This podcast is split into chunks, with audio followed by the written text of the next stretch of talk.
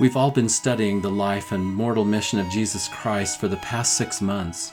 Don't you agree that you feel closer to the Savior now than you did at the beginning of your studies? This week's lesson has some surprises and is the culmination of the Savior's perfect ministry. How would you have felt if you had come to the tomb early that Sunday morning after your own pain and sorrow at the loss of Jesus, and you looked in only to find it empty? Hello, we're Scott and Maureen Proctor, and this is Meridian Magazine's Come Follow Me podcast. And the lesson is entitled He is Risen. We will cover thoughts and materials from Matthew chapter 28, Mark chapter 16, Luke chapter 24, and John chapters 20 and 21. Would you do us a favor and make a concerted effort this week to share the podcast with two or three other friends or family members who may not have discovered it yet? Tell them to come to latterdaysaintmag.com forward slash podcast, or they can go to their favorite podcast platform and just search for Meridian Magazine. Come follow me. We so appreciate our friend Paul Cardall for providing the beautiful music that opens and closes this podcast. Maureen, if there was ever a lesson this year that I would like to have a few extra weeks to talk about, it's this one. That's the nice thing about our home centered and church supported plan to learn doctrine, strengthen faith, and foster greater personal worship. During the week, we can study and ponder and meditate and discuss these things with our family and friends and truly expand our understandings. I was so impressed with one particular item as I studied these five chapters from the Gospels over and over again this week. Every gospel writer in their testimony of the resurrection bore sure witness that certain women were the first to see the resurrected Lord, and therefore became the first witnesses to tell the world of this unprecedented event, the most significant single event in the history of the world. I do love these accounts too. Matthew documents it in such a wonderful way in the first 10 verses of chapter 28. Mary Magdalene and, quote, the other Mary came just before dawn on Sunday to see the sepulchre where Jesus' body had been laid. And two angels of the Lord descended from heaven, we learn from the Joseph Smith translation, and came and rolled back the stone from the door and sat upon it. And their countenance was like lightning, and their raiment white as snow. And the angels answered and said unto the women, Fear not ye, for we know that ye seek Jesus, which was crucified. He is not here, for he is risen, as he said. Come, see the place where the Lord lay. I love that particular line.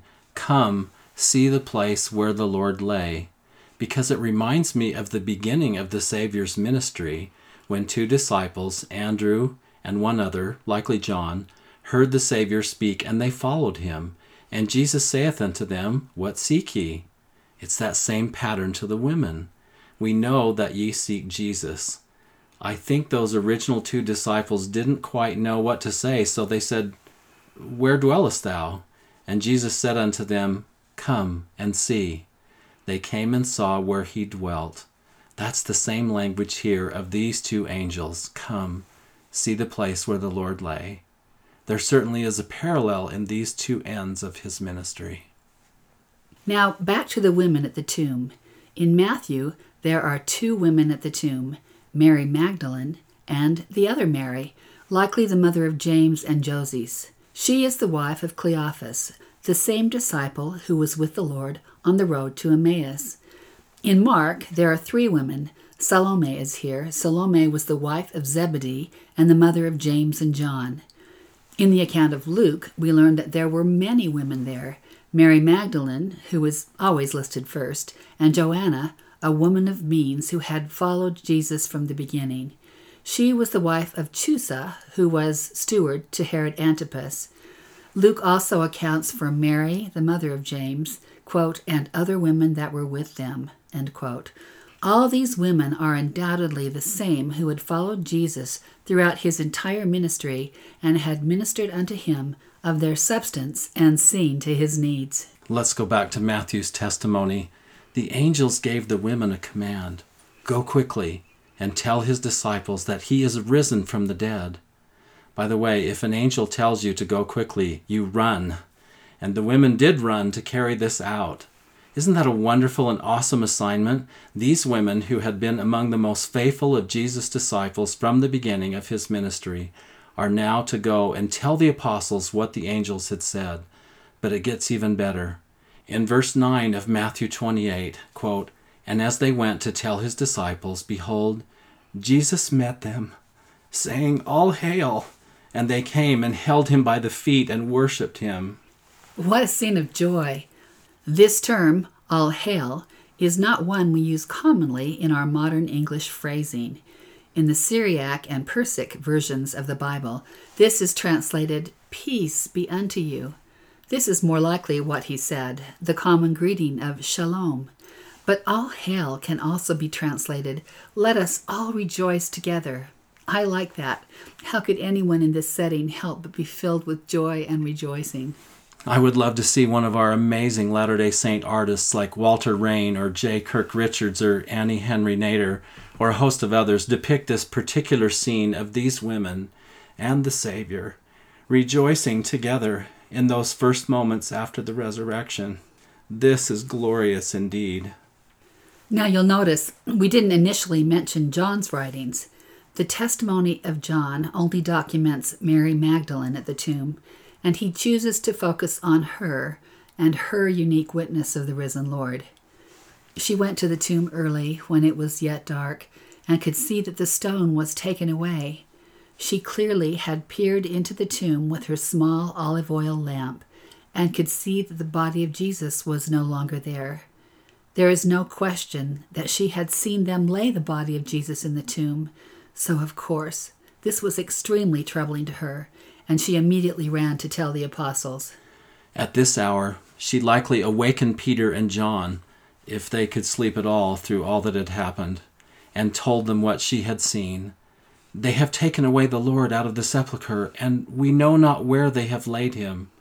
The use of the word we here indicates there were likely others with her, but again, John focuses on Mary alone. So Peter and John ran together to the tomb. I love all this running. And John outran Peter and arrived first, but waited for Peter and let him go into the sepulchre first. The two are in a state of shock and rising belief, for as yet they knew not the scripture that he must rise again from the dead. A better translation is they understood not as yet the scripture. Of course, no one had ever done this before. Yes, Lazarus had been brought back from the dead by the Lord, and these two were witnesses. Yes, the son of the widow of Nain had been raised from the dead, and these two were witnesses. Yes, Jairus' daughter of Capernaum had been brought back from the dead, and these two were witnesses. But they had also been witnesses of the brutal crucifixion of their Lord. They had seen the nails in his hands and wrists. They had seen the nail in his feet. They had heard him say, It is finished. They had witnessed the spear pierce his side. This was somehow different. It was all too fresh, too raw, too real, and yet they were inside the tomb where they also knew his body had been laid, and he was not there. Then the disciples went away again unto their own home. But Mary stood without at the sepulchre weeping. And as she wept, she stooped down and looked into the sepulchre, and seeth two angels in white sitting, the one at the head and the other at the feet, where the body of Jesus had lain. This caused me to pause as I pondered about who these two angels could be. Clearly, various prophets and angels have very specific missions. Gabriel, for example, who is Noah, is the one who came to Zacharias in the temple to tell him of the miracle that would happen to him and Elizabeth in bringing forth a son in their old age. Gabriel also came to young Mary to tell her of the coming of Jesus and what manner this would happen. We believe it was mighty Michael, who was Adam, who came to strengthen the Lord in the Garden of Gethsemane. Though Nephi saw in vision the ending scenes and events of the world, he was told that John the Beloved had been given the assignment to write about them. We know Moroni's assignment was to see to the coming forth of the stick of Joseph, the Book of Mormon, and he was there from the revealing of the plates until the completion of the printing. The list goes on and on. God works in great order in all of his perfect plan. So it seems like these two angels at the empty tomb would not be just some random angels. Although we have no known revelation on this, two Latter day Saint writers, Thomas Wayment and Richard Holzapfel, have given some very interesting insights and speculation on this.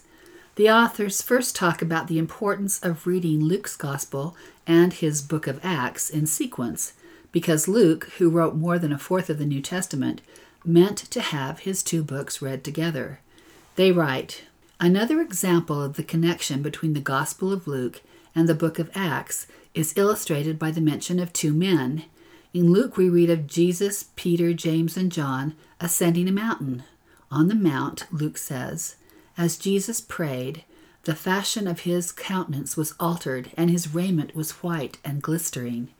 And behold, there talked with him two men, which were Moses and Elias, which is, of course, the Greek form of Elijah, who appeared in glory and spake of his decease, which would be, of course, his departure, his exodus, which he should accomplish at Jerusalem. Later, at the end of the Gospel of Luke, we read a story of the empty tomb. Now, upon the first day of the week, very early in the morning, they came unto the sepulchre, bringing the spices which they had prepared, and certain others with them. And they found the stone rolled away from the sepulchre. And they entered in, and found not the body of the Lord Jesus. And it came to pass, as they were much perplexed thereabout, behold, two men stood by them in shining garments.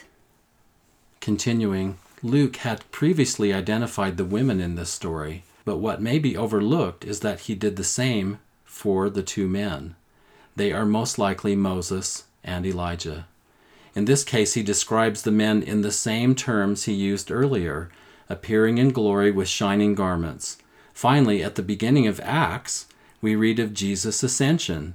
Quote, and when he had spoken these things, while they beheld, he was taken up, and a cloud received him out of their sight. And while they looked steadfastly toward heaven, as he went up, behold, two men stood by them in white apparel.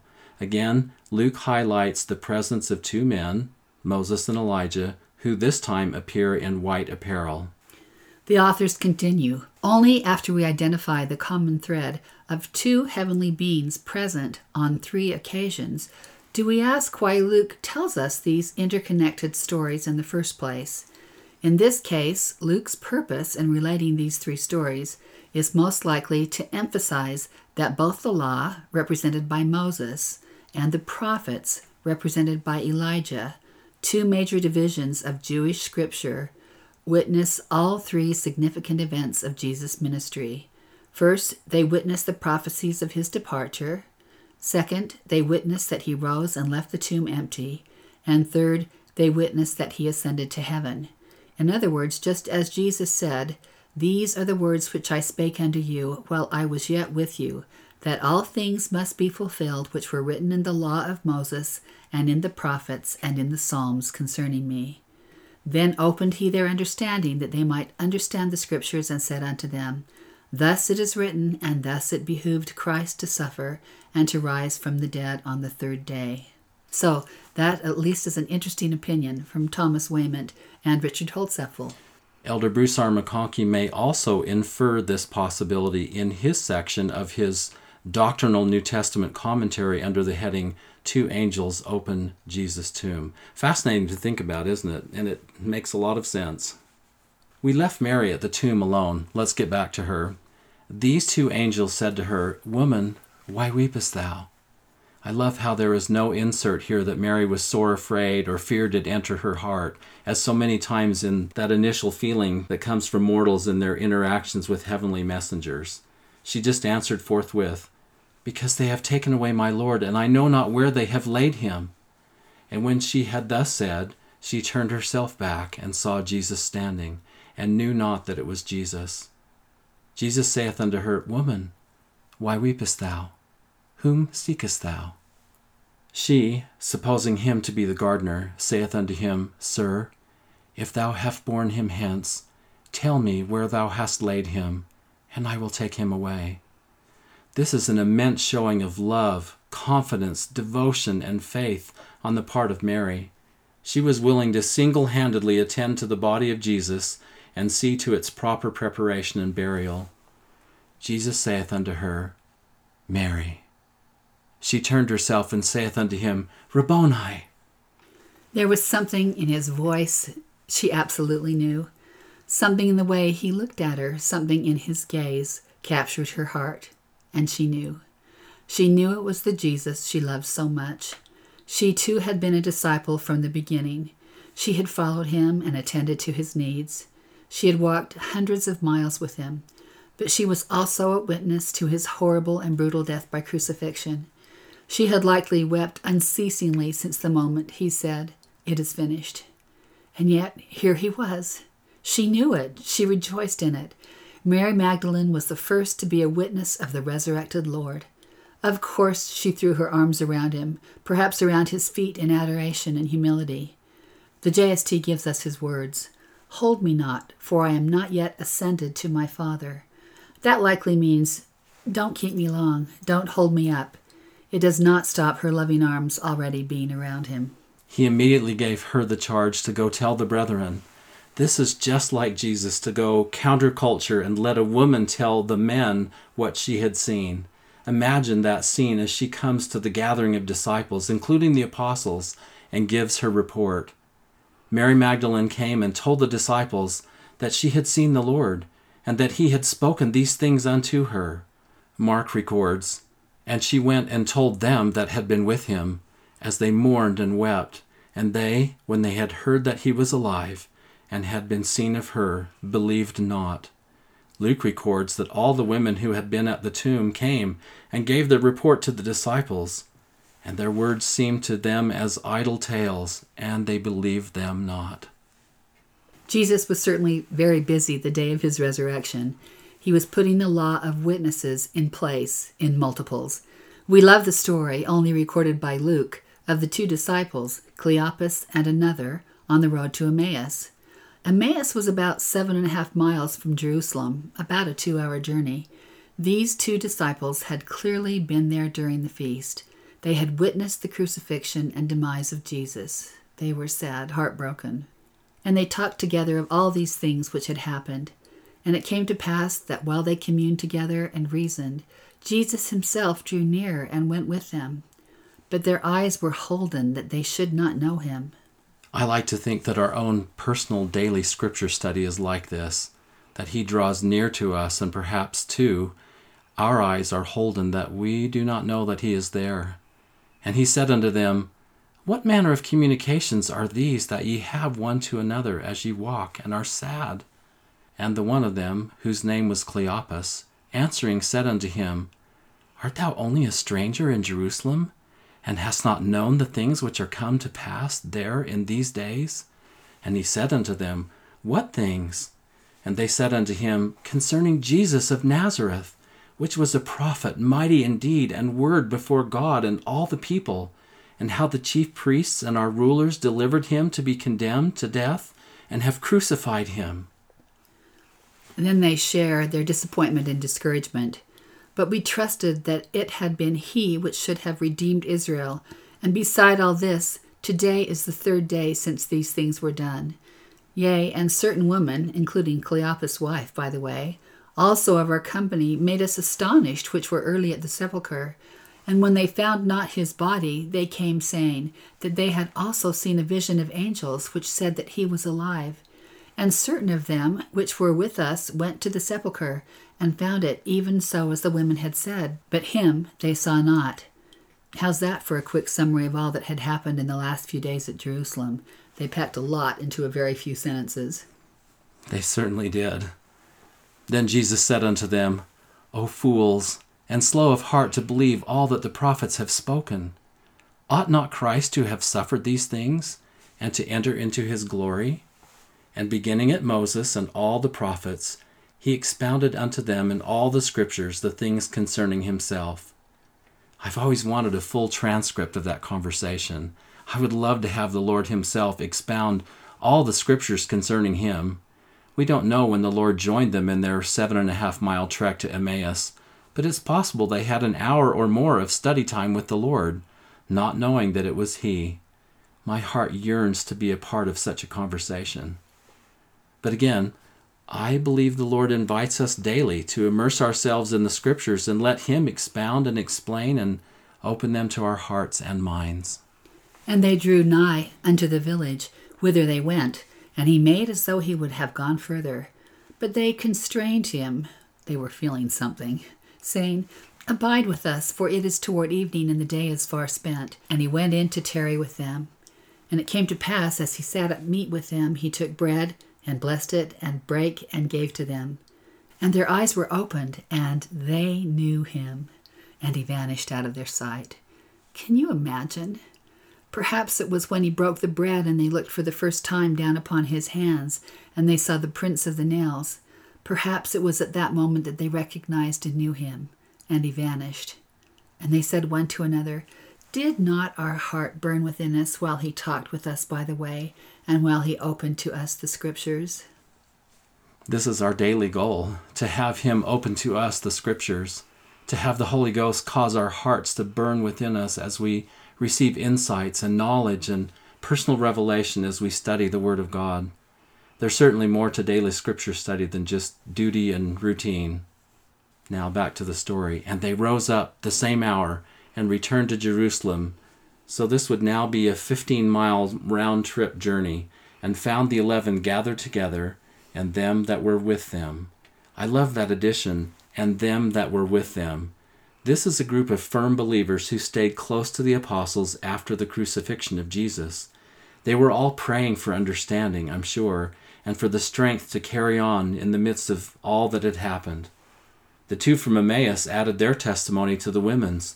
The Lord is risen indeed, and hath appeared to Simon. And they told what things were done in the way, and how he was known of them in breaking of bread. Don't you love how we get to see the unfolding of their belief and joy and testimonies to go from, quote, idle tales and disbelief to beginning to feel joy and rejoicing as the witnesses began to bear their own personal testimonies. And as they thus spake, Jesus himself stood in the midst of them and saith unto them, Peace be unto you. The word that is used in the original Greek here is irene and means to join or to tie together into a whole. It connotes peace and harmony that make things safe and prosperous. The Lord is inviting them into His peace, the peace that only He can give. But they were terrified and affrighted, and supposed that they had seen a spirit. And He said unto them, Why are ye troubled? And why do thoughts arise in your hearts? Behold my hands and my feet, that it is I myself. Handle me and see, for a spirit hath not flesh and bones, as ye see me have. And when he had thus spoken, he showed them his hands and his feet. This is a scene of complete joy and overwhelming happiness.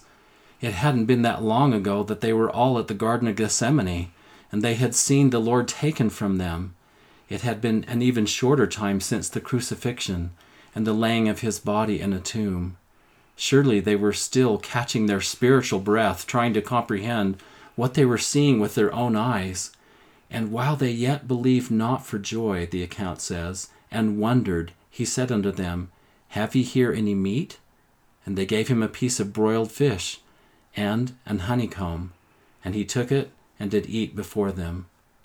Elder McConkie says of this action, quote, Then, lest any feel later that their senses had been deceived, he asked for food, and ate it before them, not to satisfy hunger, but to demonstrate that resurrected beings are tangible and can eat and digest food.